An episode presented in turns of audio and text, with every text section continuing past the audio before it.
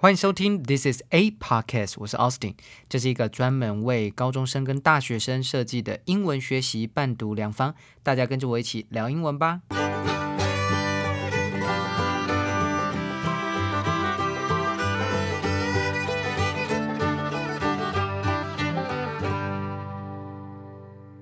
今天是七月二十八号，星期三。今天的每日一字是 weightlifting，W E I G H T L I F T I N G，当做名词代表举重的意思。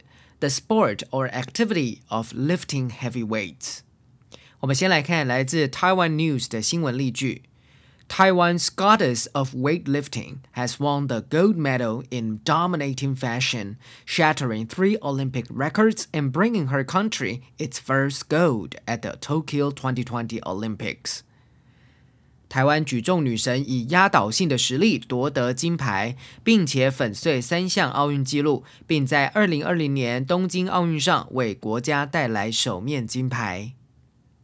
Weightlifting 举重拥有悠久的历史，由1896年雅典奥运就被纳入比赛项目之一。由 weight 当作名词代表重量、重物，以及 lift 当作动词代表提起、举起，两者结合而来。而我们常听到的重量训练则是 weight training。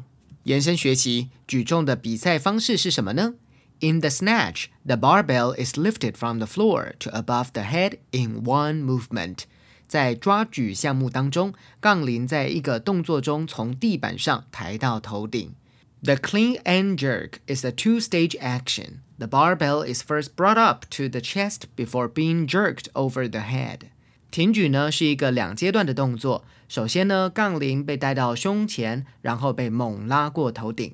Athletes compete by performing each of these lifts three times and adding together the highest weight lifted in each.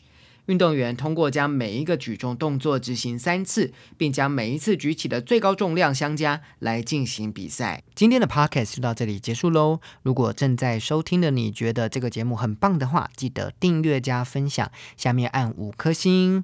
记得经常收听 This is a podcast，我是 Austin，我们下次见。